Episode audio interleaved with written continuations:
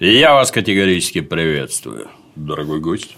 Здравствуйте. Представьтесь, пожалуйста. Александр Степанов, журналист, блогер, историк э, из Петрозаводска. По какому вопросу мы сегодня? Сегодня мы, наверное, расскажем и обсудим такую тему, как Сандермох. Хм. Э, Дело в том, что за последние годы, э, благодаря больше не историкам, а благодаря нашим, так сказать, правоохранительным органам и нашим, э, так сказать, э, оппонентам с либерального лагеря, это слово стало нарицательным. Ну, вплоть до того, я просто как пример приведу, когда у нас была известная провокация в Буче, все э, в, в ряде СМИ прошла информация, что вот это наследие, это буквально продолжение Сандармоха, это вот Конечно, то же да, самое, да, такие да. параллели начали проводить. То есть тема стала известной, тема стала символичной, тема стала в каком-то смысле токсичной. И вот, на мой взгляд, э, нужно действительно разобраться, а что было э, и как, как к этому относиться. Потому что вот, э, буквально вот все последние годы в связи с делом Дмитриева, который у нас был руководителем Карельского отделения мемориала, ныне запрещенного и объявлен- объявленного иноагентом, 30 лет понадобилось больше, да, для того, чтобы выявить, что организация, которая живет на деньги, поступающие из-за границы, занимается здесь подрывной работой. Вот какая неожиданность. а. Причем ну, дело даже не в подрывной работе, а в том, что они, в общем-то, постоянно врут. Ну, это и есть Нач- нач- нач- работа. Да, начнем с того, что вот если говорить о Сандармохе, да, как Да. о месте, э, где в 1937 году расстреливали людей, э, все же кричали, что Дмитриев открыл Сандармох, и поэтому ему наследники палачей отомстили. О, Ну, на самом деле, это в Карелии, об этом многие знают, э, Дмитриев Сандармоха не открывал. Извините, господа, это даже есть публикации, причем в независимых СМИ, есть воспоминания людей, когда Дмитриев приехал в Сандармох, там уже проводились раскопки, их вела группа местных жителей, там нашли уже какие-то остатки, останки людей, и, в общем-то, все заслуги приписали этому человеку. Ну, это, видимо, какие-то организованные действия.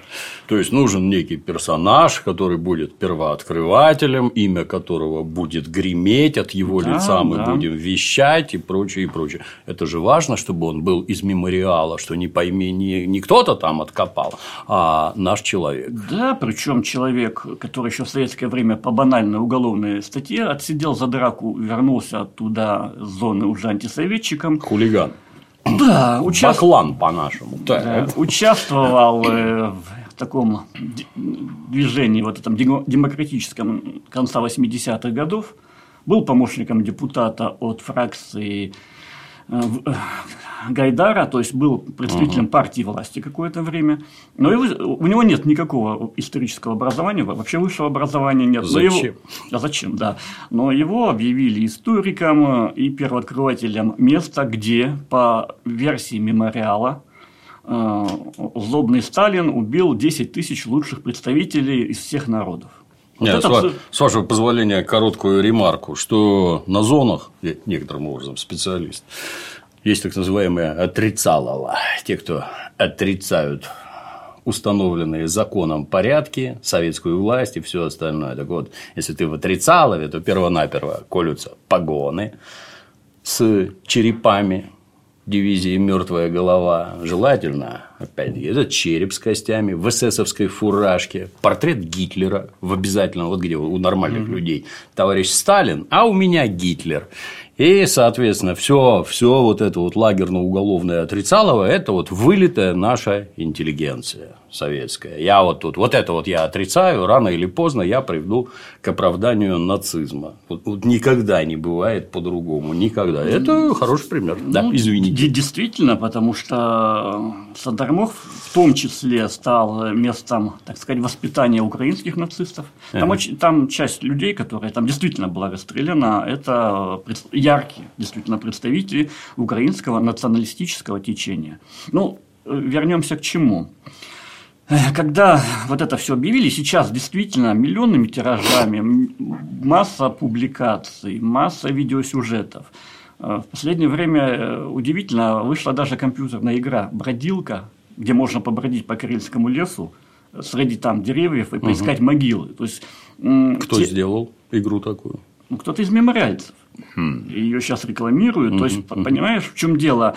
Э, вот эта тема Сандармоха, она вбита в головы, и она дальше вбивается в головы молодежи. Но самое поразительное, что если когда начинаешь разбираться, а я начал разбираться несколько лет назад и сунулся в документы самому мемориала.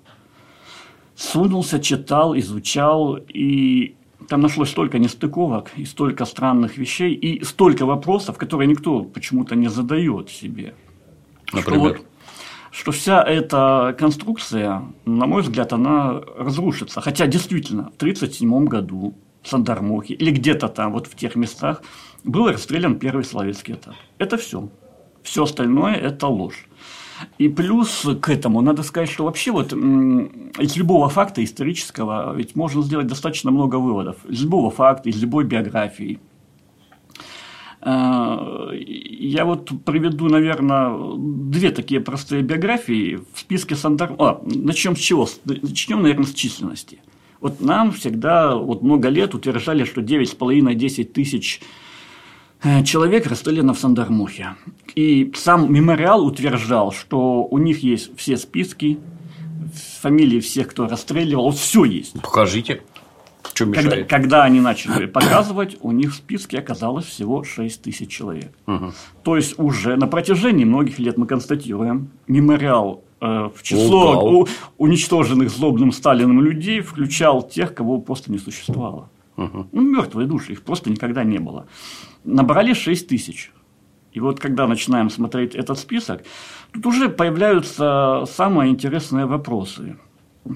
Э, например, был так, э, в списке мемориала э, значится такой Кельцев, фамилия его, это я просто когда мониторю часто соцсети, и вот одна из каких-то его дальних родственниц пишет, что это был замечательный человек, сын дворянина, которого убил злобный Сталин, ну, почти да. по тексту, да? Открываем данные самого мемориала. Что там? Ну, человек с юности, да, он из дворян, угу. с юности в 20-е годы имел приводы за кражи, потом у него пять судимостей за кражи, ограбление магазина, э, ранение сторожа, два побега с лагеря. В 1937 году э, в Белтбалтлаге его осудили к высшей мере наказания за создание троцкистской террористической организации и Кто попытку по побега. А? Да нет, тут... Ни за что! Ни за что. Нет, анекдот, ну, анекдот, если можно сказать, может быть, для него это история печальная, но он не был никаким троцкистом и террористом. Ну, надо уголовное дело смотреть. Не, ну, скорее всего, получилось как, что э, вот один из таких примеров – которые говорят о том, что э, вот с одной стороны юридически он оправдан, э, он реабилитирован. Реабилитирован, ну само собой. Реабилитирован, потому да. что, ну какой из него троцкист? Он обычный уголовник. Уголовное дело надо смотреть. Да, Нет. но а, суть-то в чем? Э, это встречается, наверное, часто, когда начинаешь вот изучать эти дела по спискам самого же мемориала. Как я полагаю, тем же работникам НКВД было иногда легче с такими уголовниками э, использовать им политическую статью. И все. Ну, как политическая статья? Это же как известная 58-я. Да. Измена Родине политическая. Ну, там просто по пунктам. Нет, а Бандитизм он, да. политическое. Убил председателя колхоза или покушался на убийство политическое. Это не рядовой гражданин, это да. представитель советской власти. А значит, убийство носит политический окрас. Так система была устроена.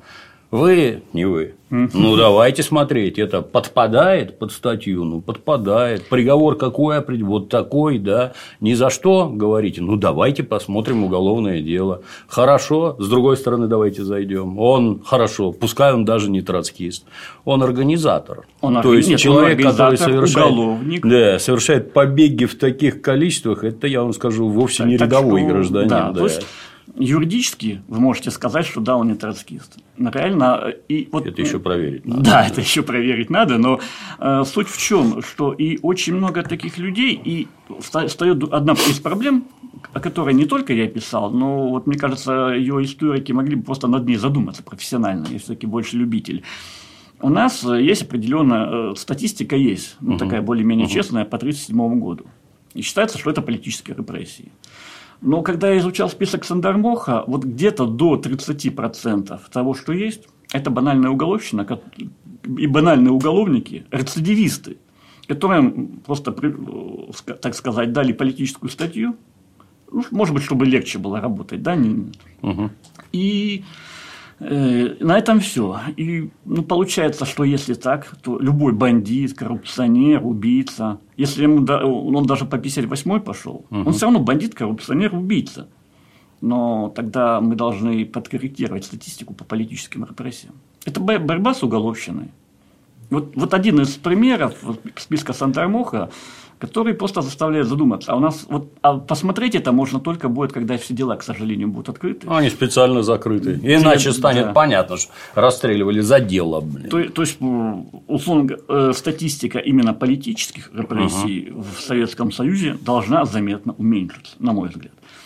Э, второй пример – э, это такой рождественский Василий Дмитриевич, тоже замечательная биография, причем все это с сайта мемориала. Я ничего не выдумываю, мне никто там из архивов тайных ФСБ ничего не проносил. Монархист. 18 год. Человек вступает в армию Гетмана Скоропадского, воюет с большевиками. 19 год. Вступает э, в армию Деникина, воюет с большевиками. Деникин разбит, он вместе с белополяками воюет против большевиков.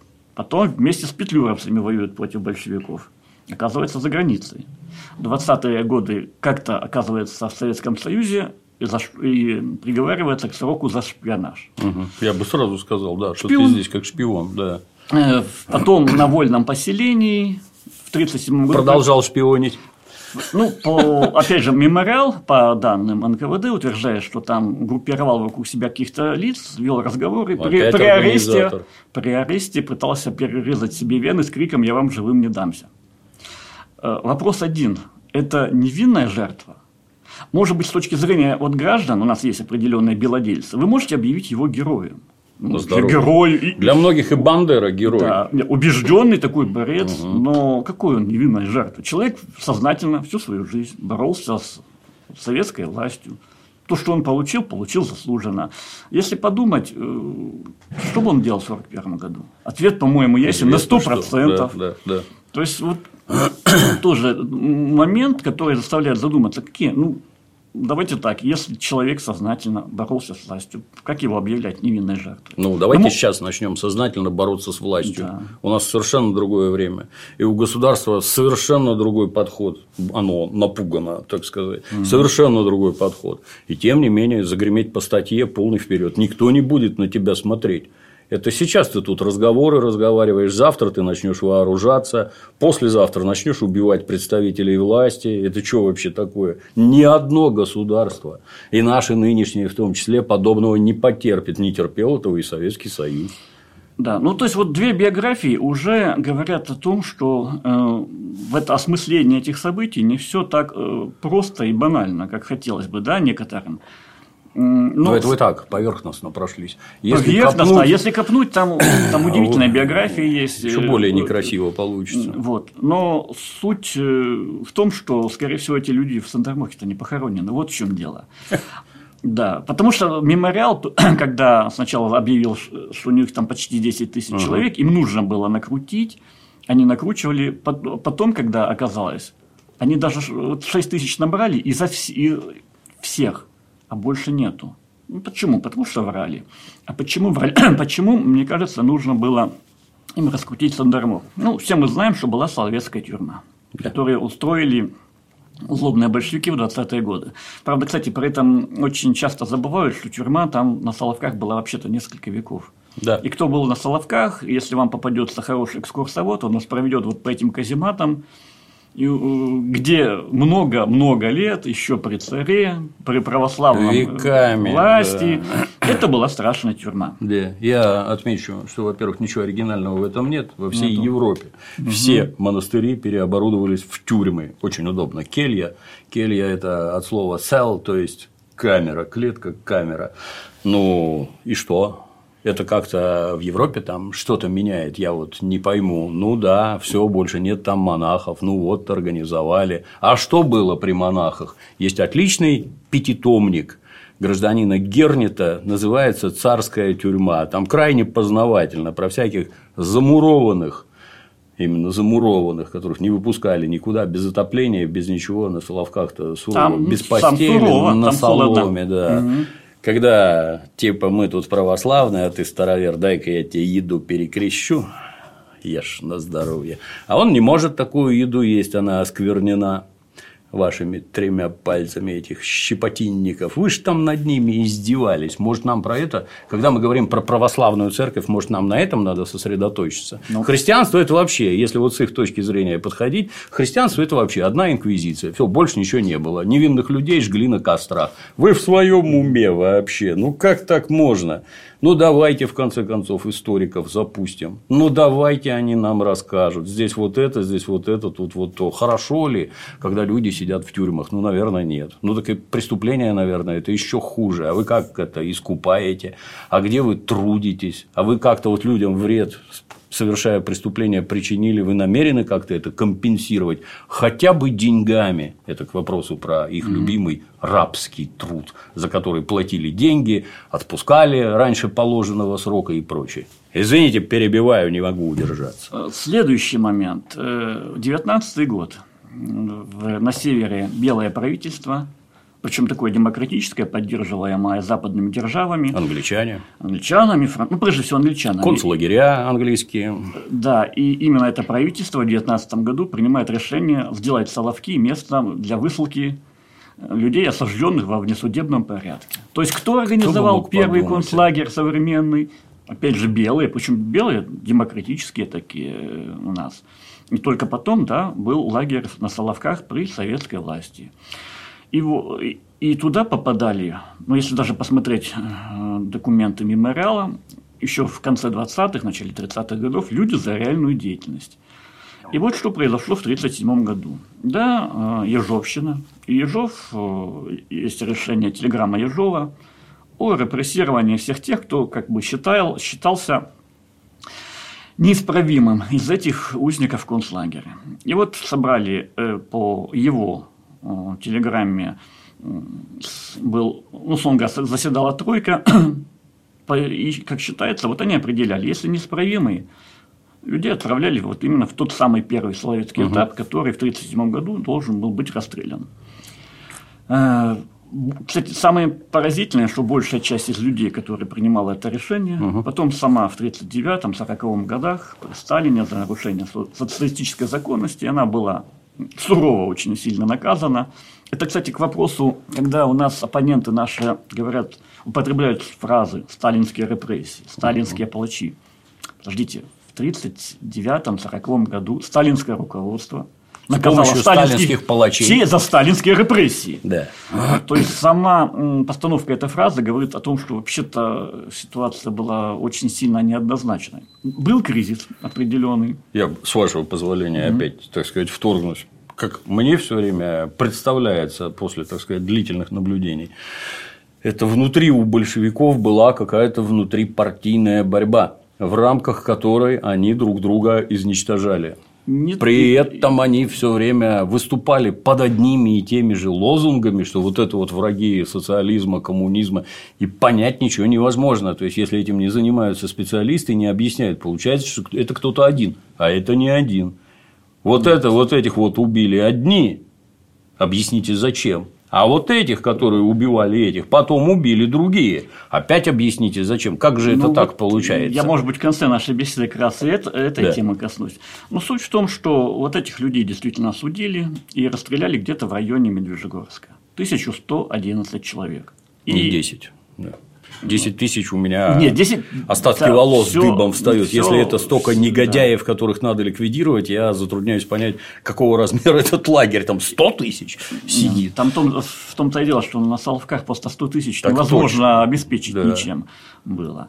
Э, и вот поскольку был суд над теми, кто расстреливал Сандармохи, то есть показаний капитана НКВД Матвеева, примерно ясно, что это где-то Медвежьегорск, и скорее всего, скорее всего, это где-то вот местечко Сандармох. И нужно сразу оговориться, что Сандармох, вот это название, угу. оно в никаких документах НКВД не упоминается вообще. Это сейчас вот назвали так местечко по какому-то ближайшему урочищу, uh-huh, uh-huh. но никакого полигона Сандармох вот в названии его просто нет, никаких документов, чтобы было понятно, что когда вы читаете там расстрелянное местечко Сандармох, это приписка уже современных мемориальцев. В документах нету этого. Это мне сразу напоминает небезызвестную Катынь. Она же, как они говорят, Катынь. Это от слова кат, палач. А так там на самом деле какой-то населенный пункт, что-то там с козлами связано, я не помню, там какой-нибудь Козельск, еще чего-то там. Нет никакой Катыни. Интересно, так. Ну, вот именно этих, да, это было, биографии их известны, но вот когда мы начинаем их изучать, вот тут опять получается крайне неоднозначная вещь. Ну, первый момент – это то, что там самая большая категория из расстрелянных в 1937 году там людей – это украинские националисты. Угу. Это несколько членов правительства Петлюры. Это множество офицеров Петлюровской армии. Э, когда я изучал документы, ну, опять же, вот получается, что мемориал показывал им в 90-е дали посмотреть uh-huh, документы, uh-huh. и они что хотели, то они включали, а что-то, наверное, подчищали. Естественно. Не всегда понятно, чем он там занимался, чем тот или иной человек занимался. Ну, например, э, один раз промелькнул. Гражданин Садовский был комендантом Житомира в 19 году мы открываем, опять же, историю и смотрим, что происходило в 19 году на Украине при Петлюре. А там происходили такие массовые еврейские погромы. В Житомире это было два раза. То есть перед нами участник геноцида еврейского населения. Да. И таких там, возможно, Фактически много. Холокоста, еще Холокоста, задолго до. Холокоста. Да. При этом э, еще в 90-е годы там поставили памятник Казацкий крест сыновьям Украины. Угу. Его очень любят э, даже Порошенко в Фейсбуке, угу, вот угу. эти все картинки, э, снимки с ним было. Мне, мне рассказывали в 90-е годы, там еще приезжали дядечки отмечать, э, с, так сказать, память своих героев в петлюровской форме ходили. То есть не петлюровской в форме этой бандеровской форме, ну, как у них там нормально теперь. Да, нет, потом нет, но в 90-е еще ходили. Э, там же представители вот той же самой украинской интеллигенции, националистической, тоже один из примеров, который я всегда привожу, это Степан Рудницкий. Угу. Он на Украине считается великим географом, но суть в том, что этот человек написал книжку, которая в Донецкой Народной Республике считается экстремистской. Почему нам нужна независимая Украина?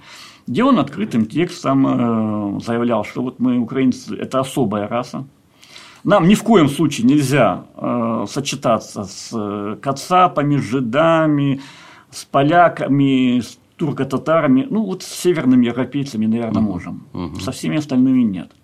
Как, они, как он и очень многие оказались на Украине. Ну, типичный э, нацист. Э, это он уроженец Львова, и таких было много. Э, вот когда у нас начался процесс украинизации, то вот их пригласили как национальных кадров. И вот мне хочется сразу, тоже одна из проблем, я небольшой специалист по Украине, но тем не менее, у нас связывается процесс украинизации с Лениным, со Сталиным, да, вот большевики там начали. Но я думаю, что когда большевики проводили процесс коренизации то или иной, они рассчитывали, наверное, все-таки развивать рабочую крестьянскую культуру. Свою. Да. Но Ленин в 24 году умирает, начинается внутрипартийная борьба, и вот руководство Украины приглашает вот подобных людей с Запада, с Чехословакии, с Польши, приглашает к себе.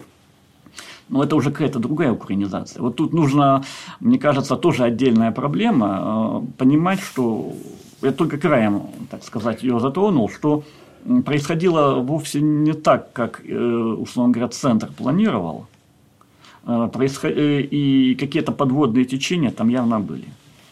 Ну, Приведу так маленький пример. Я там родился, угу. в городе Кировограде. В 61 году, там, в каком 68-м, наверное, пошел в школу.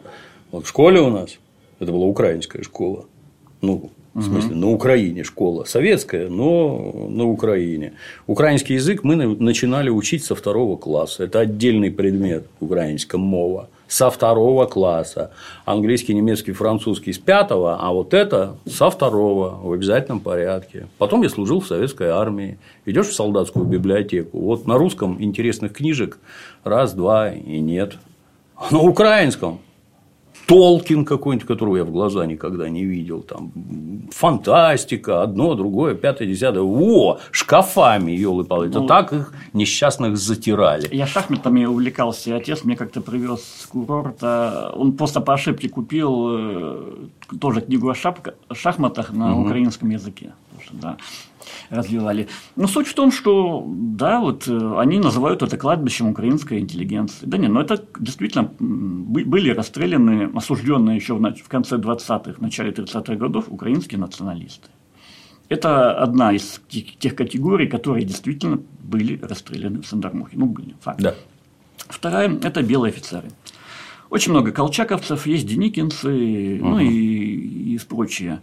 Э, так сказать, представителей вот этих всех, если можно так выразиться, незаконных вооруженных формирований, которые сражались с оружием в руках на западные деньги, законные угу. властью. Я бы, с вашего позволения, здесь дополнил. Вот когда мы говорим, я ни в коем случае не сравниваю, когда мы говорим, что в немецких концлагерях советские заключенные немедленно организовывали подпольные организации, это понятно, благое дело, эти люди герои. Mm-hmm. Не надо забывать только, что есть коммунисты, а есть уголовники, например, которые точно так же, это же люди, и те, и другие mm-hmm. люди точно так же сбиваются в организации, руководство, структура, подчинение, исполнение, задачи, убийства, как это положено. Ну вот офицер, да, это вам не рядовой какой-нибудь. Рядовые тоже бывают толковые. Вот офицер, вот он вокруг себя немедленно организует шайку внутри лагеря что они в этой шайке делают? Они борются с администрацией, стараются кого-нибудь убить, выявляют среди себя осведомителей оперчастей и убивают их совершенно конкретно. И такие замечательные люди, они, по всей видимости, у лагерной администрации должны вызывать восторг. Они с ними там должны носиться, нянькаться и прочее. Ну, так или иначе, почему эти люди оказались в Сандармохе, ну, совершенно понятно. В общем-то, и без, если отсечь историю гражданской войны, то непонятно. А если вспомнить, что была гражданская война, очень жестокая, то совершенно ясно. И в этой связи тоже вот одно, один факт, на который, может быть, не обращают внимания. Когда в 19 году особое совещание при генерале Деникине приняло закон о наказании людей, причастных к установлению советской власти. Составил этот документ э, юрист Челищев из партии кадетов. И там черным по белому было написано, что всех членов партии большевиков, все руководство всех советов, комбедов, угу. все они подлежат высшей мере наказания. Ну, если мы вспомним, что только большевиков тогда было 600 с чем-то тысяч, а сколько было советов – то есть э, генерал Деникин и прочие белые в случае прихода к власти расстреляли бы одномоментно больше миллиона человек. Угу. И они об этом писали открыто. Но почему-то, в отличие от такого упыря Николая Ивановича Южова, они у нас считаются прогрессивными деятелями. Надо Его... перезахоранивать да, да. в монастырях, да. Это, да. это православно. Он, оказывается, Деникин, он, оказывается, не выступил на стороне Гитлера. По окончании войны, правда, Он уверенно выступил трудно. на стороне да. ЦРУ, угу. но вот, вот очень хороший человек. Он же против советской власти. Да, и почему белые, вот эти те же самые белые оказались в Сандармохе? Ответ простой. Они проиграли. Если бы они выиграли, да, они да, бы да. выиграли, они бы расстреливали да. в, в разы больше. Есть там еще одна категория, о которой э, ну, я упомянул, но она есть действительно из тех, кто был в первом Соловецком этапе. Это те же уголовники. Потому что телеграмма Ежова, э, мемориал любит э, часть uh-huh, ее, uh-huh. так сказать, не цитировать, заключалась в том, что подвергнуты репрессированию всех бандитов и уголовников. И там, опять же, я начал смотреть списки самого мемориала и сверяться с уголовным кодексом. Uh-huh людей статьи умышленное убийство, умышленное убийство с отягчающими э, обстоятельствами, разбой, бандитизм, кражи. Все эти люди тоже, так сказать, попали в первый словецкий этап и тоже сейчас считаются невинно репрессированными. Я надеюсь, их всех реабилитировали, как невинных да, жертв. Да, да. Нет, в, в общем-то, да, автоматом там же, там же э, большая группа католического духовенства uh-huh. была расстреляна из числа немцев и поляков. Опять же, это данные самого мемориала. А, перешел на нелегальное положение, участвовал в каких-то нелегальных организациях и так дальше. То есть, а что было тогда с католической церковью? Они объявили поход против коммунизма. В 1933 году было подписано соглашение, по-моему, в 1933 с Гитлером уже.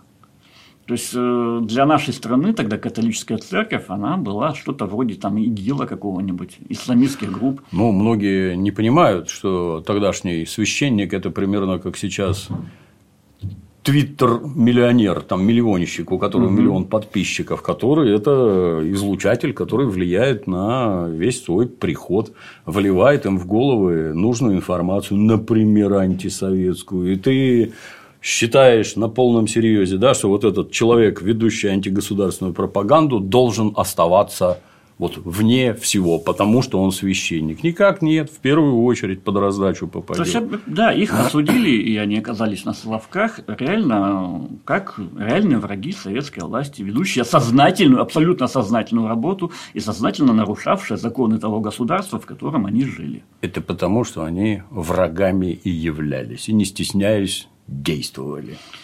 Ну и есть, э, ну, там очень много э, еще категорий. Например, все-таки есть представители левой троцкистской оппозиции. Э, тоже понятно, что ситуация там была неоднозначная. Особенно она неоднозначная. Я в своей книге привожу такой пример. Когда движение у нас есть декоммунизация, там профессор Зубов и все прочие, они да. проводили какую-то акцию памяти, ну и в качестве жертвы, они где-то выставили портрет Анастасии Бакаевой. Э, ну, действительно, у человека может быть трагическая судьба, достаточно молодая девушка. Вот ее приводили в пример в качестве жертвы чекистов, забывая о том, что ее отец Иван Бакаев был председателем Петроградской ЧК в 20 году. Что ты будешь делать, а? Ну, тут маразм, как это еще объяснить? То есть, в качестве жар, да, жертвы нам приводится печальная судьба, печальная судьба семьи Бакаевых, но угу. они были большевики, угу. они были, Бакаев был чекистом. Пламенным, они боролись против... Пламенным ленинцем. Они боролись против Сталина, потому что они считали, что он делает что-то не так. Да, это трагедия людей. Но вы-то тут каким боком? Это были, эти люди считали... Страдальцы, да. Да, это люди считали себя тоже коммунистами. Ну и там, конечно, много всякого рода националов. Э, есть там дашнаки армянские, муславатисты, представители ряда других национальностей.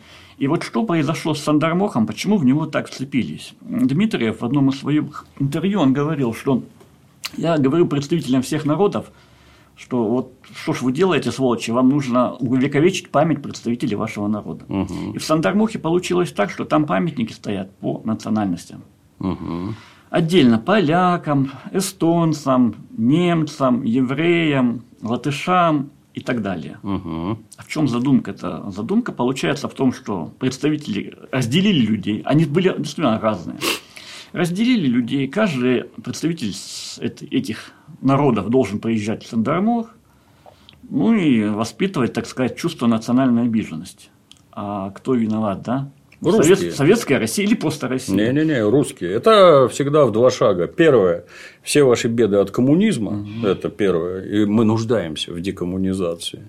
Второй шаг. Все коммунисты были русскими. Конфликт немедленно переводится в этническую плоскость. Везде ну, как вон, смотрите на Прибалтику, на тамошних гауляйтеров, которые все, все мгновенно сводятся к нацизму. Ни про какой национализм там речи нет. Я все вот эти вот. Это националисты, они везде есть. Да ну здоровье, пусть везде есть. Националист от нациста отличается ровно одним. Вот, вот где вот на этом отрезке он от разговоров переходит к убийству русских. Это вот единственное различие. Этот пока не убивает, а этот уже убивает. Но это, собственно говоря, то, чего Западу и надо. Разделяй и властвуй. Как вас лучше всего поделить? Лучше всего поделить да. по национальному признаку. Вы все должны друг друга ненавидеть. Есть ли, я не знаю, на свете хоть одно государство, у которого нет каких-то трений и претензий к соседям? Ну, я, я думаю, нет. Соседи даже на дачах друг друга не очень любят. Чего уж говорить про государство.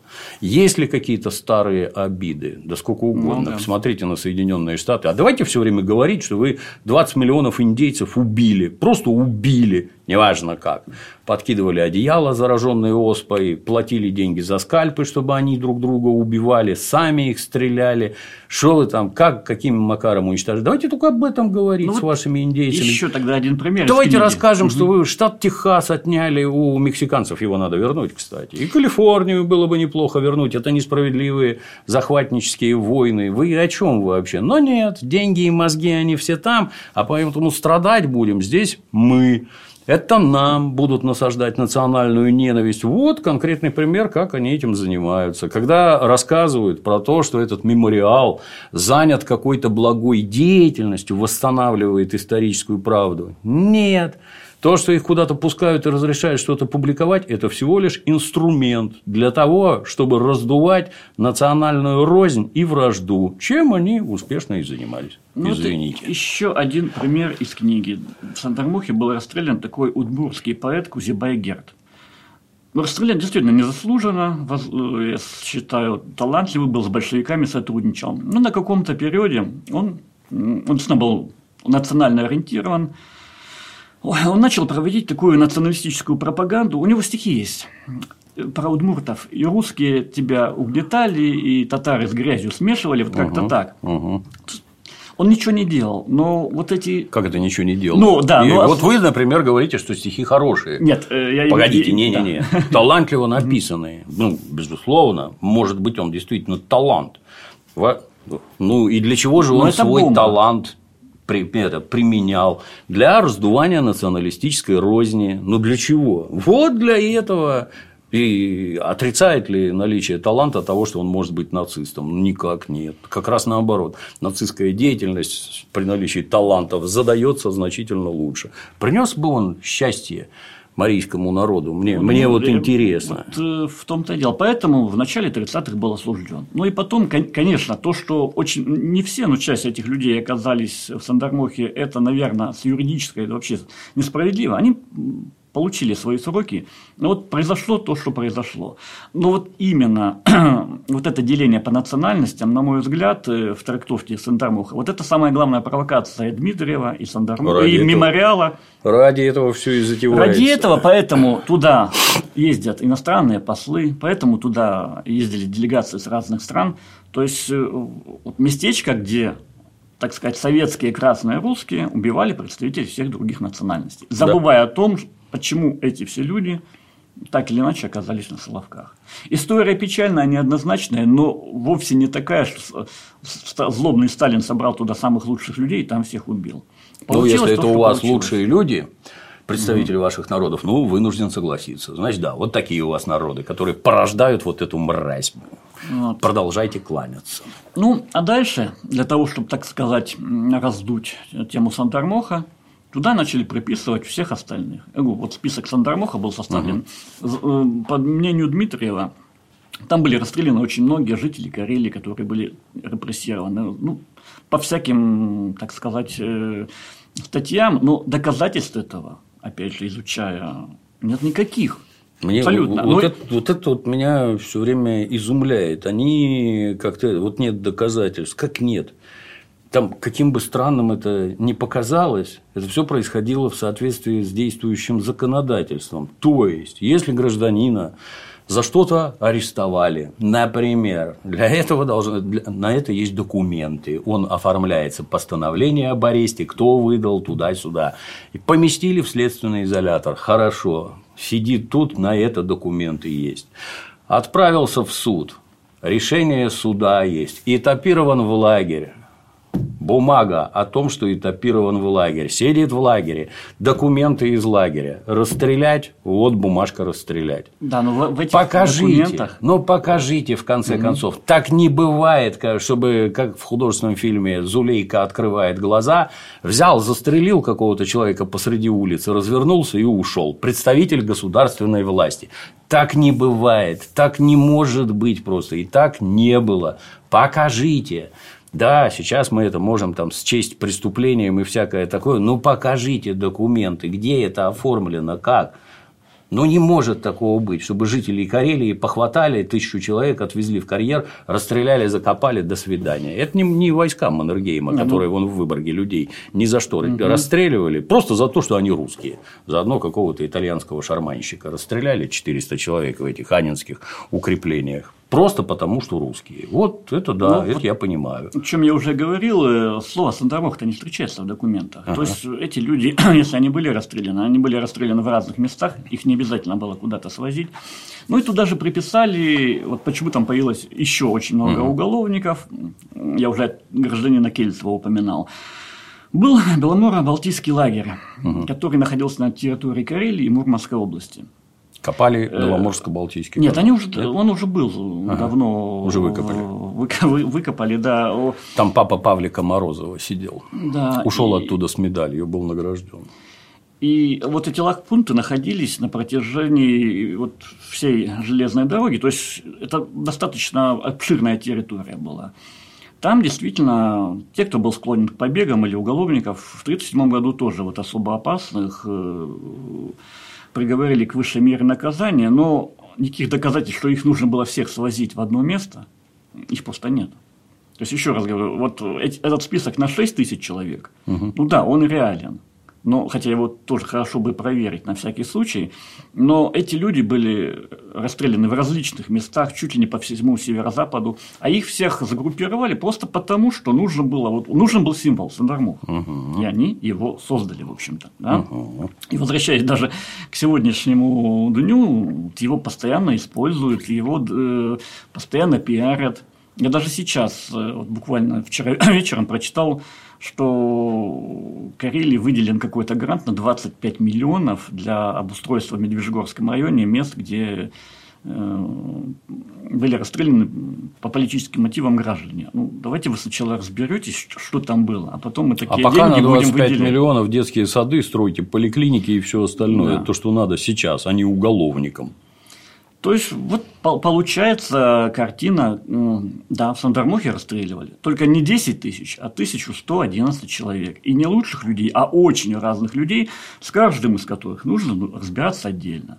Более того, те, кто был причастен к этому, Потом в 1939-1940 году посмотрели, да, были перегибы, люди угу. были сами сурово наказаны. Большая часть из них. И перегибы там, разогнули обратно. Очень, да, очень жестко.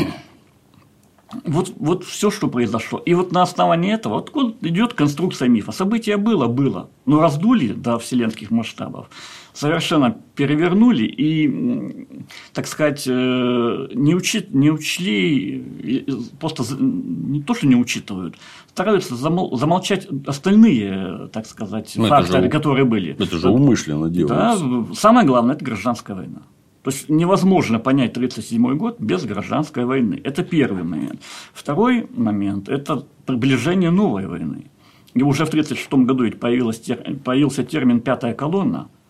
Э, вот, на мой взгляд, если э, смотреть по попытаться осмыслить, что произошло в 1937 году, ну да, это произошел определенный кризис советского общества.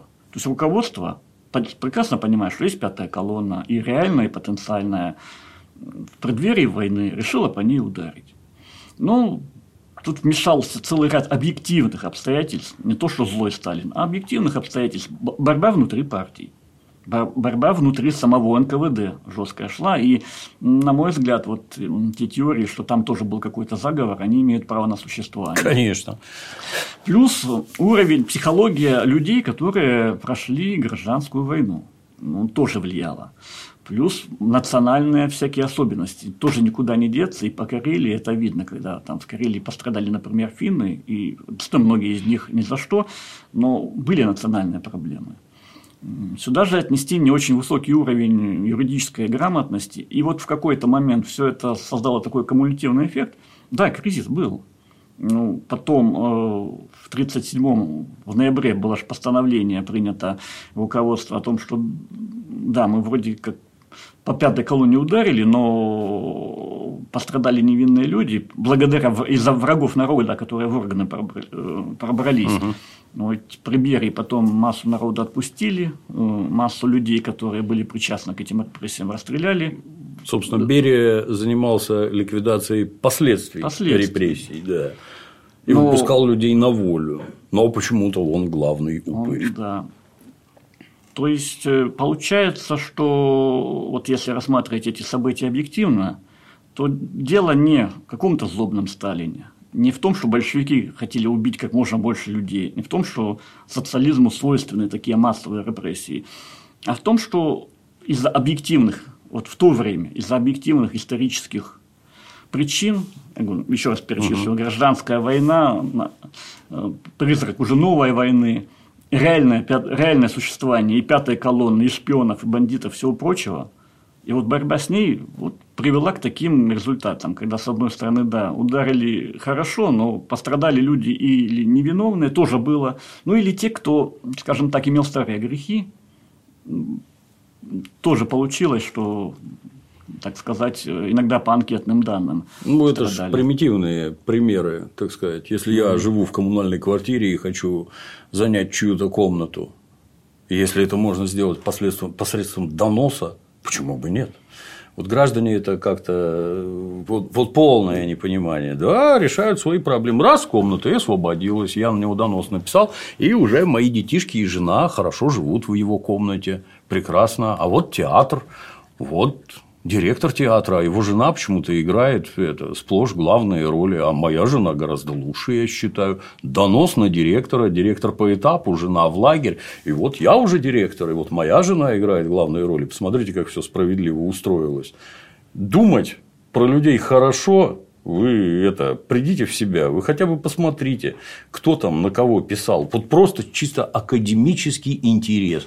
Перед вами такие бездны отверзнутся, что, ну, я не знаю, жизнь никогда не будет прежней. Может ли кто-то этим пользоваться в своих целях? Ну, посмотрите вокруг себя сейчас.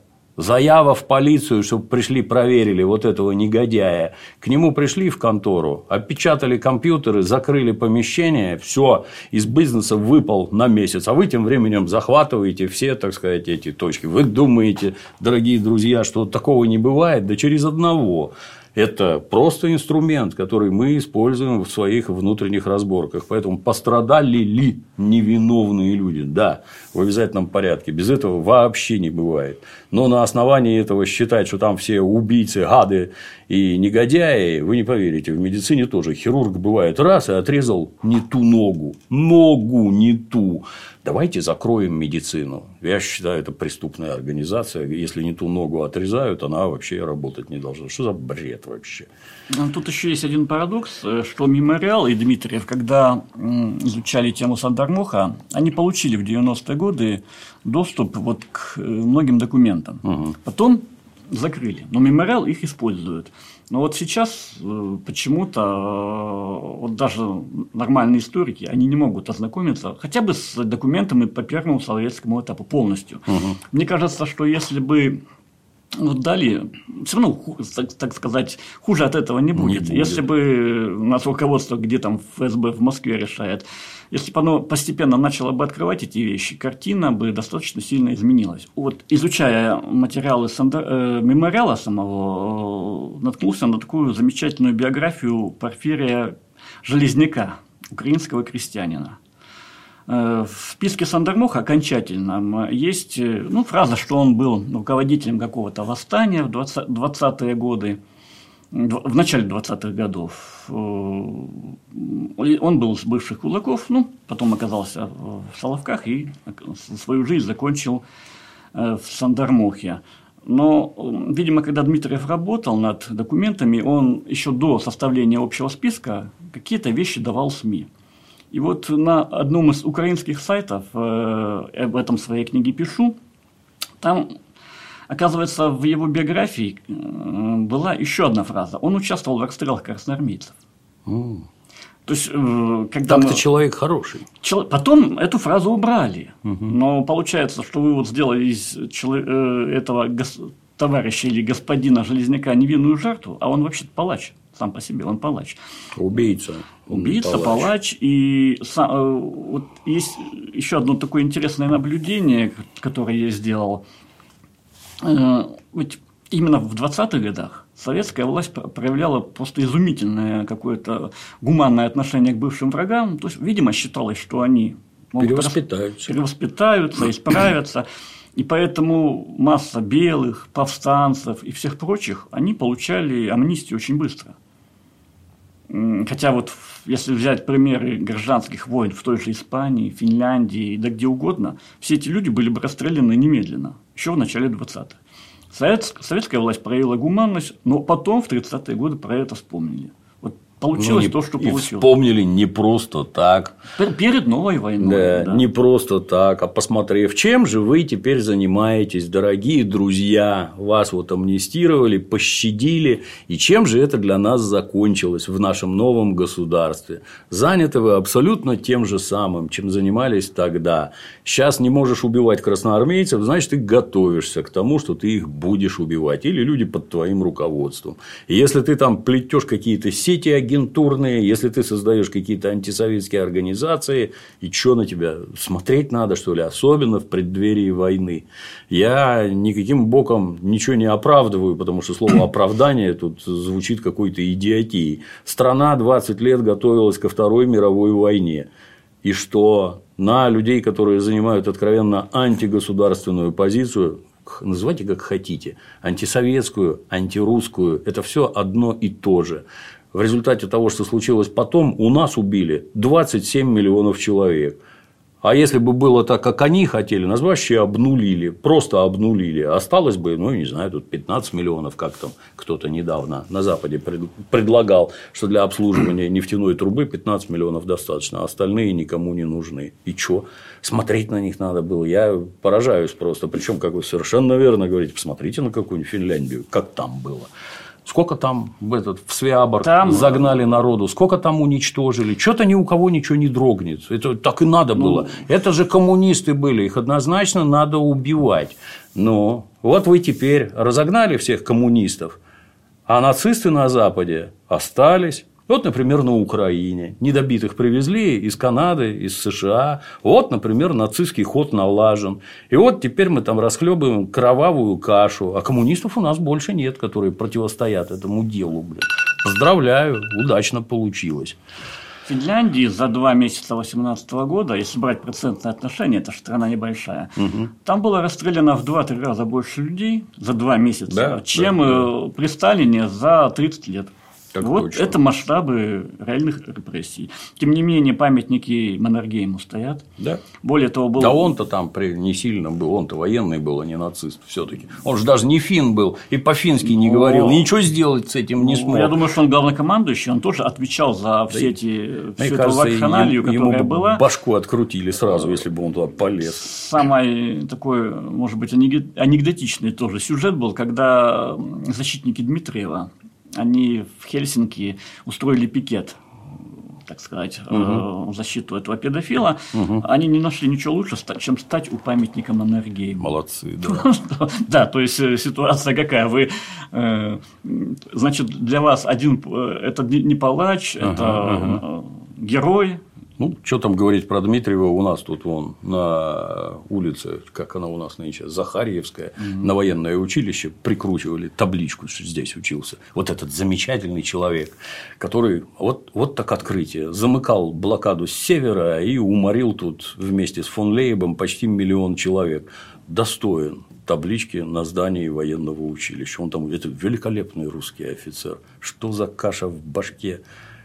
Просто теряюсь. А упомянули, что Дмитриев педофил, чем там все закончилось? Ну, он осужден. Я, э, не кас... Наверное, не стоит там здесь, может быть, в это грязное белье. Я просто скажу, что у нас есть люди до сих пор э, уверенные в том, что он невиновен. Я посоветовал бы, если вы честно хотите разобраться, виновен он или нет, внимательно прочитать э, выступление его собственного адвоката. Я думаю, что вы для себя, если честно подойдете к вопросу, вы обнаружите, что э, ни адвокат, ни Дмитриев не, э, так сказать, опровергали вот этих непристойных э, действий всех, которые он делал. Они просто придумывали различные странные, так сказать, оправдания. оправдания да. Якобы фото голой приемной дочери – это дневник здоровья, какие-то еще другие омерзительные действия. Мол, он анурез проверял и так далее. То есть, Возьмите сами, прочитайте, вы поймете, что этот гражданин на самом деле осужден правильно. Он, у меня нет никаких сомнений, да, он педофил, он получил срок. за реальное преступление против ребенка, угу. так сказать. И если уж э, ставить еще, вспоминать еще э, про вот эту всю кампанию защиты, то хотелось бы обратиться к некоторым гражданам, которые известны, которые выступали в его поддержку, начиная там от Быкова, начиная от э, Гребенщикова, Макаревича и так далее. Еще только Пугачевой с Галкиным там не было, а так, наверное, засветились многие. Но сейчас-то уже абсолютно точно ясно. Ну, для них он свой. Он же против коммунистов, ну, он за... же свой. Вы защищали педофила, вы защищали человека, который совершил преступление против ребенка. А как же там, слезая ребенка, может быть, так покаяться, вы извините, я тут как-то что-то ошибся. Бывает. Да. Да. Ну, хотя бы признать, что это, это была ошибка. Потому это что... мне напоминает судьбу известного гражданина Буковского.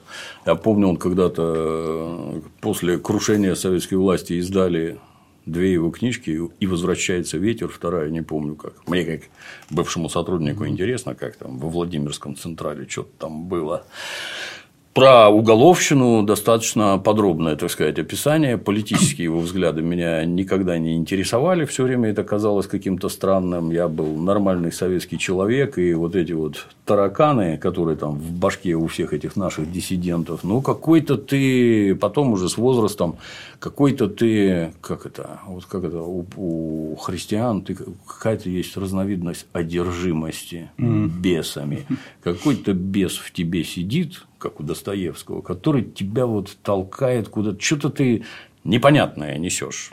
Примерно как академик Сахаров, который озабочен судьбой советских евреев, которых не выпускают в землю обетованную на историческую родину, а проблемы русских, которые составляют большинство этой страны, тебя почему-то не интересуют. Как-то у тебя все однобоко получается. Ну, с интересом следил за судьбой данного персонажа. Потом он как-то раз приехал к нам в Питер и выступал в университете. Ну, университет совершенно очевидно. То есть там не хочу вложить ничего плохого. Рассадник либерализма. Сейчас это звучит совсем плохо, но все-таки там это вольные люди, студенты туда-сюда. Вот приехал Буковский. Пришла, значит, много народу, там большой достаточно зал на филфаке. Я прибыл посмотреть, на что это похоже он такую ахинею нес, что даже наша либерально настроенная профессура уже к середине там, да вы что несете? Вы что такое говорите? Я думал, натурально дойдет до мордобоя, что уже ну, в, в помещении университета как-то совсем за гранью. Ну, хамство откровенное, какая-то глупость непролазная вообще. А ну, с моей точки зрения, свобода слова – это вообще величайшее достижение человечества. Когда тебя не допрашивают там, с побоями и пытками, говори сам. Он там такого наговорил, что, повторюсь, чуть не дошло до драки вообще. Ну, впечатление как о человеке, просто вот ты превратился, ну, был какой-то там борец все-таки за свои какие-то идеалы. А так вот ты натуральная вошь какая-то гнусная, ты паразит, который вот теперь тебя сменяли там на Луиса Карвалана, а теперь сидит в Лондоне и пакостит, откровенно пакостит оттуда. И финалом британская полиция пришла домой, заарестовала компьютер, набитый детской порнографией.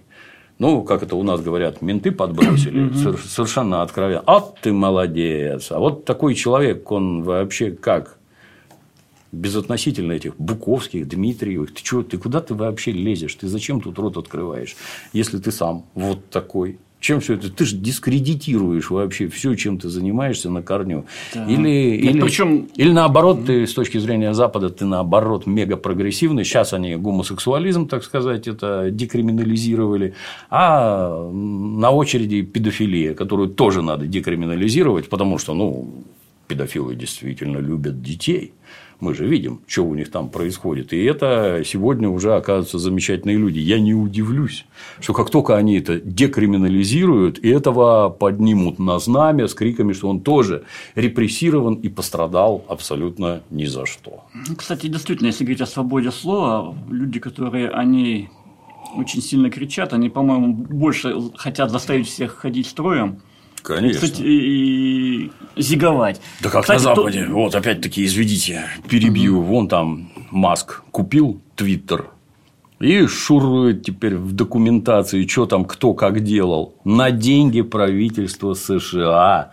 Под руководством сотрудников ФБР и ЦРУ они там заняты жесточайшей цензурой. Жесточайшей просто.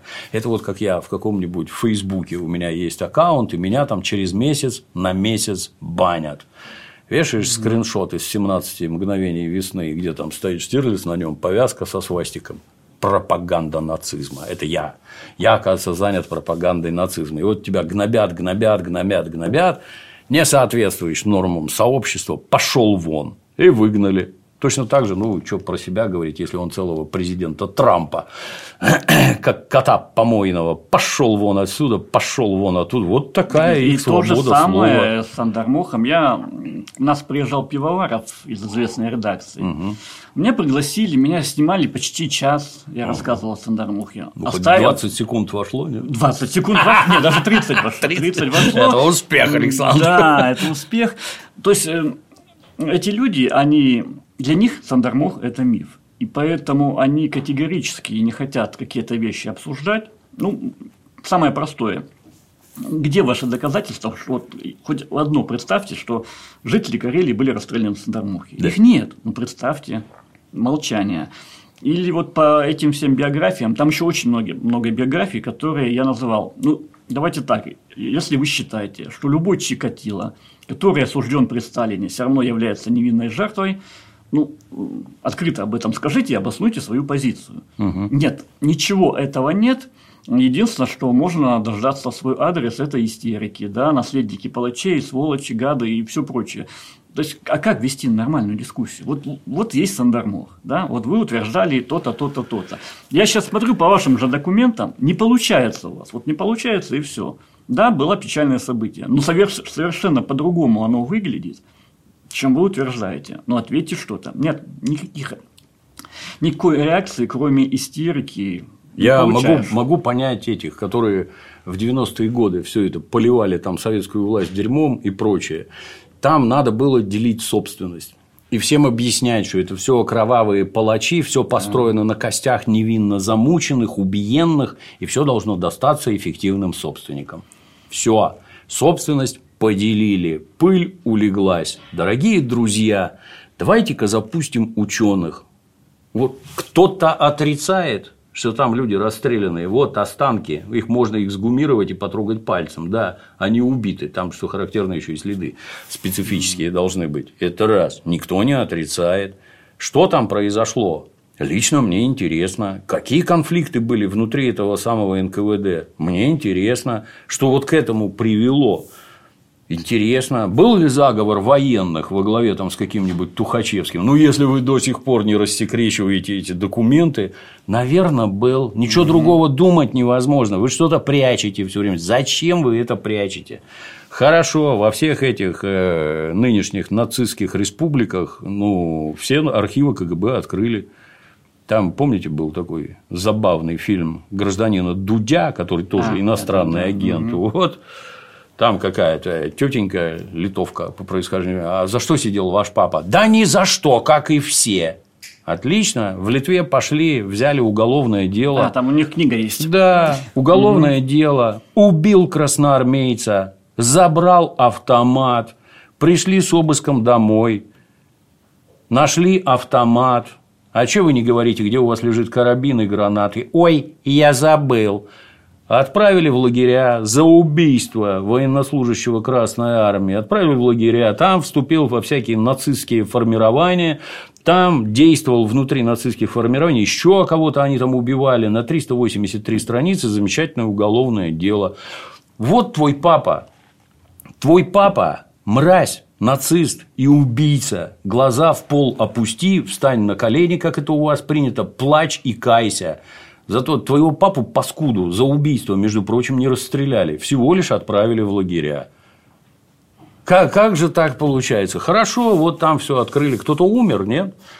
Ну, Интересно, а у нас, а у нас в чем дело? Расскажите. Я повторюсь, пыль давно осела, собственность поделили.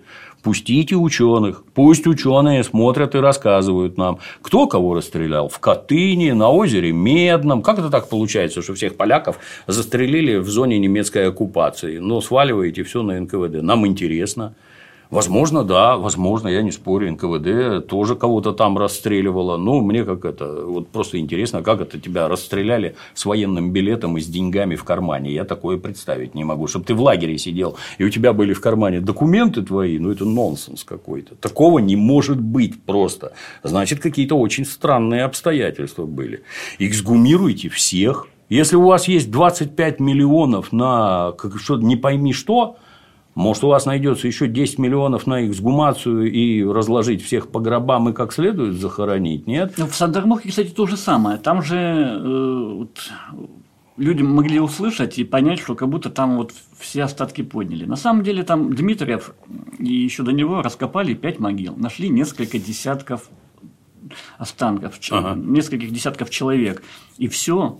То есть, когда сейчас поисковики занимались еще ревью, там да. еще есть версия, что там, возможно, они не отрицают, версия была наших профессоров, Регина и Килина, они не отрицают, что там были в 1937 году расстрелы, но там где-то в этих местах могли быть расстреляны и наши пленные красноармейцы. Да.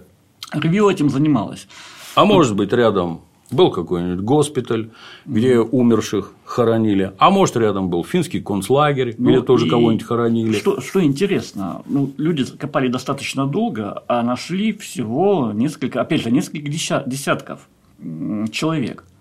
То есть там нет штабелей, то есть никаких 9-6 тысяч там даже с точки зрения поисковиков быть не может. Я, извините, опять повторюсь, это делается по приговору суда. Угу. Документы все должны лежать приговор приведен в исполнение. Где, кем прокурор присутствовал, врач смерть зафиксировал, где справка о том, что расстрелян и где он закон? Ничего нет, так не бывает, друзья. Вы сознательно врете, вы вводите нас в заблуждение, добиваясь каких-то своих тогда не совсем понятных задач. Ну, теперь вот все обнажилось, теперь ясно. На ну, чью мельницу вы воду льете и для кого стараетесь. Ну и, может быть, как бы завершая, как раз вернемся к теме нацизма. Еще один такой, я в завершении своей книги пишу, то есть еще один такой момент, э, почему я взялся за эту книгу. Взялся я за нее еще потому, что вот в множестве публикаций, когда нас уверяли, что там похоронены, расстреляны лучшие люди страны, uh-huh, uh-huh. проходит такая мысль, ненавязчивая, что если расстреляли лучших, остались-то худшие. Угу. То есть, если у вас дедушка не расстрелян при Сталине, значит, он был каким-то не лучшим, каким-то ленивым, каким-то нехорошим, да.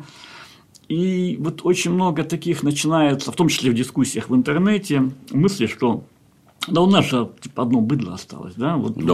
Лучше, если у лучших да. расстреляли, значит, наследники остались худших. Э, здесь же сразу начинают рассуждать про генофонд. Угу. А любое, на мой взгляд, употребление слова ген и генофонд по отношению к человеческому обществу это такой чистый признак нацизма. Естественно. Потому что ты Точно можешь... так же, как голос крови. Да. Да, это вот про кровь, это первейшее. Это когда еще про генетику не знали, у них кровь арийская, понимаете, она в них говорит. Да. То есть, если ты же не можешь свои гены изменить, ага, не можешь. Ага. И когда там те же защитники Дмитриев, например, небезызвестная госпожа Улицкая говорила, что вот генофонд пострадал, ну это чистой воды нацизм. Конечно. Да. И это чтобы понимали люди, которые живут в России. Вот нас говорят, что если, если э, лучших расстреляли, а мы что, быдло, мы недочеловеки, Конечно. под это можно подвести базу о том, что здесь дикий мордор, э, это ну, унтерменьш и да, так далее. Да, да, да, Но да. мы же должны э, с этим бороться. Я... А для этого нужно понять, что произошло, в том числе и в Сандармухе. Да, вот еще раз, только вчера прочитал, что 25 миллионов э, какие-то выделяют. А давайте сначала разберемся, что там произошло. Почему до сих пор там висит табличка, что здесь расстреляно больше 7 тысяч человек? Вот я... Докажите сначала, что больше 7 тысяч. Нету этого, не, не может быть. Надо собрать деньги тысяч. на другую табличку. Здесь раскопано 25 человек. Да. Все. Второй момент. Там стоит памятник украинцам. Этот казахский Украинским крест. нацистам. Да. ну, нас, наверное, 20 век научил осторожнее подходить к памятникам. Не надо его разрушать. Но рядом почему нельзя поставить какой-нибудь э, какой-нибудь стенд, рассказывающий о геноциде еврейского населения на Украине? Можно же? Можно сделать. Ну вот просто мы не должны, вот нам постоянно с Сандармохом навязывают, что у нас вот такая ужасная история, лучших людей расстреляли. Давайте уже с этим заканчивать. У нас сейчас специальная военная операция. Да, мы с наследниками этих людей, духовными наследниками людей, которых расстреляли в Сандармохе, якобы невинных жертв, нам сейчас приходится воевать. Вот они победили там. И вот что, что сейчас произошло. Так Сандармух нужно переосмыслить. Я не говорю о том, что нужно все оправдать. Вообще, да, речь о оправдании, оправдании или обсуждении, осуждения, прежде чем вообще об этом задумываться, нужно понять, что там было, логически объяснить причины, почему, как произошло. Мы имеем дело с мифом, вот э, только начни к нему подходить, изучать, он сыплется, он сыплется, еще раз. Никаких 10, 9, 6 тысяч там нет. Э, лучшие люди, очень, на самом деле там тоже очень вопрос дискуссионный, там самые разные люди. От случайно попавших до преступников, которых удивляешься, почему их раньше не расстреляли. Да? История опять неоднозначна и с той стороны, что те люди, которые были э, причастны к Сандармуху в руководстве НКВД, они сами были расстреляны потом очень сложная история, на которой нужно рассуждать, на которой нужно думать, над которой могут быть разные точки зрения на это, но хотя бы на, на, на, этом, на эту тему нужно дискутировать, а не устраивать истерики. Вот, на мой ну, взгляд, да. Э, Сандармох учит этому. Два примечания. Если можно выбить какой-то генофонд, мне вот там, я не знаю, это познание в науке даже не на уровне толкового собаковода, угу. который там псов разводит. Если бы это было так просто, то от всех Нобелевских лауреатов непрерывно бы отбирали биологический материал и плодились бы стадами Нобелевские лауреаты. Такого не происходит почему-то, потому что генофонд работает не так. Это раз. Во-вторых, вот Михаил Ломоносов пришел откуда? Из, Архангельск... да. из Архангельской губернии пешком. Как так получилось, что он не дворянин, не сын Нобелевского лауреата, а так человеческий мозг устроен. Там, у тебя что деревня, что мегаполис, никакой разницы нет. Талантливый ребенок может родиться и тут, и здесь. И, и что? Вы о чем вообще? Что это за нацистские заявки? Тихий ужас. Ну, а касательно отношения, ну да, ну есть, например, люди, которые решительно против смертной казни. Мол, жизнь дает только Бог, а отнимает всякая сволочь. Ну, можешь быть против. Вот могут быть дискуссии, Чикатилу надо расстрелять или не надо. Ну, закон говорит, что надо. Если вы считаете, что не надо, идите к матерям и отцам убитых Чикатилой и спросите у них, глядя в глаза, а вот с вас налоги берут, а на эти налоги ваш Чикатило, убийца ваших детей, живет неплохо, себя чувствует, между прочим. Вот чего вы хотите для него? Вот в первую очередь, наверное, спрашивать надо их, а не людей с какими-то странными задвигами в голове. А я считаю, считай на здоровье, спроси пострадавшего, что он-то хочет. А если их много, то всех спроси. И как-то картина mm-hmm. обрисуется несколько иначе. И, если говорить еще о политических репрессиях, но сейчас мы уже в 21 веке живем, и мы уже понимаем, что политические репрессии э, как были, так и есть. В любом никуда обществе. Они не денутся. Никуда не денутся. Нет, ну, если человечество перейдет к другому этапу своему, который если кто-то забыл, называется коммунизмом. Может быть, так, э, не может быть, тогда, наверное, не будет никаких репрессий, и все будет хорошо. Но пока мы к этому этапу не перешли, в любом государстве, всегда, в каком угодно, да, будут политические репрессии, будет цензура. Это объективно. Некуда девать. Ну, посмотрите на интернет. Да. Я, так сказать, с самого старта наблюдаю 25 лет, какая вакханалия была тогда и что происходит теперь. Опять-таки, глядя на какие-нибудь твиттеры, где там руки по локоть запущены, все урегулировано, ни слова лишнего не скажешь, тебя выкинут сразу. Вот, есть линия партии, и вы ей следуете. Но только вот у коммунистов линия партии вызывала смех, а линия партии президента Байдена почему-то смех не вызывает. Вы же идиоты, елы палы. Ну, какое-то уж настолько там, как это, как в в книжках Улема, где там Йону Тихому полушария отстригли одно от другого, и они не понимают, что в соседнем происходит, никакой логики даже на самом бытовом уровне нет. Никто никого не оправдывает, елы-палы. Расстреляли? Да, расстреляли. Просто-напросто расскажите, кого, в каком количестве и за что. А потом мы уже будем думать. Пустите ученых, не мракобесов вот этих, которых спонсируют с Запада и которые преследуют совершенно очевидные западные цели. Здесь проводят в жизнь. Не надо. Вот этих вот не надо. Отодвинули, слава богу. Пустите ученых. Что это изменит в жизни родной страны? Мы то, что их расстреляли, вдруг окажется, что их не расстреляли? Нет. А в чем дело-то тогда? Ну, в чем переживание? Назовите истинные цифры, назовите истинных виновников, укажите причины, почему это произошло, как это произошло.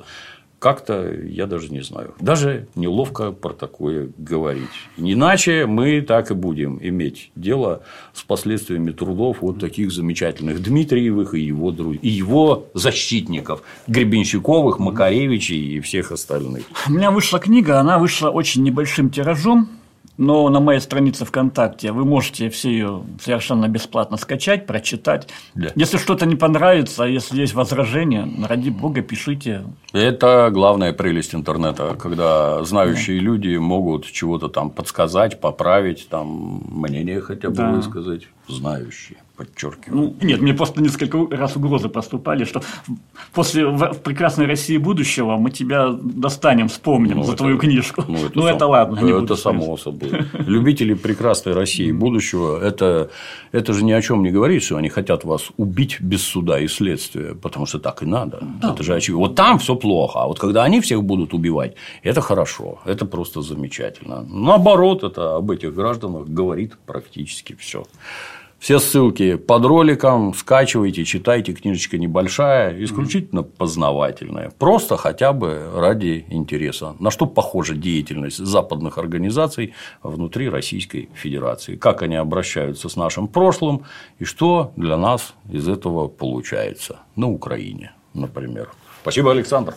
До свидания. На сегодня все.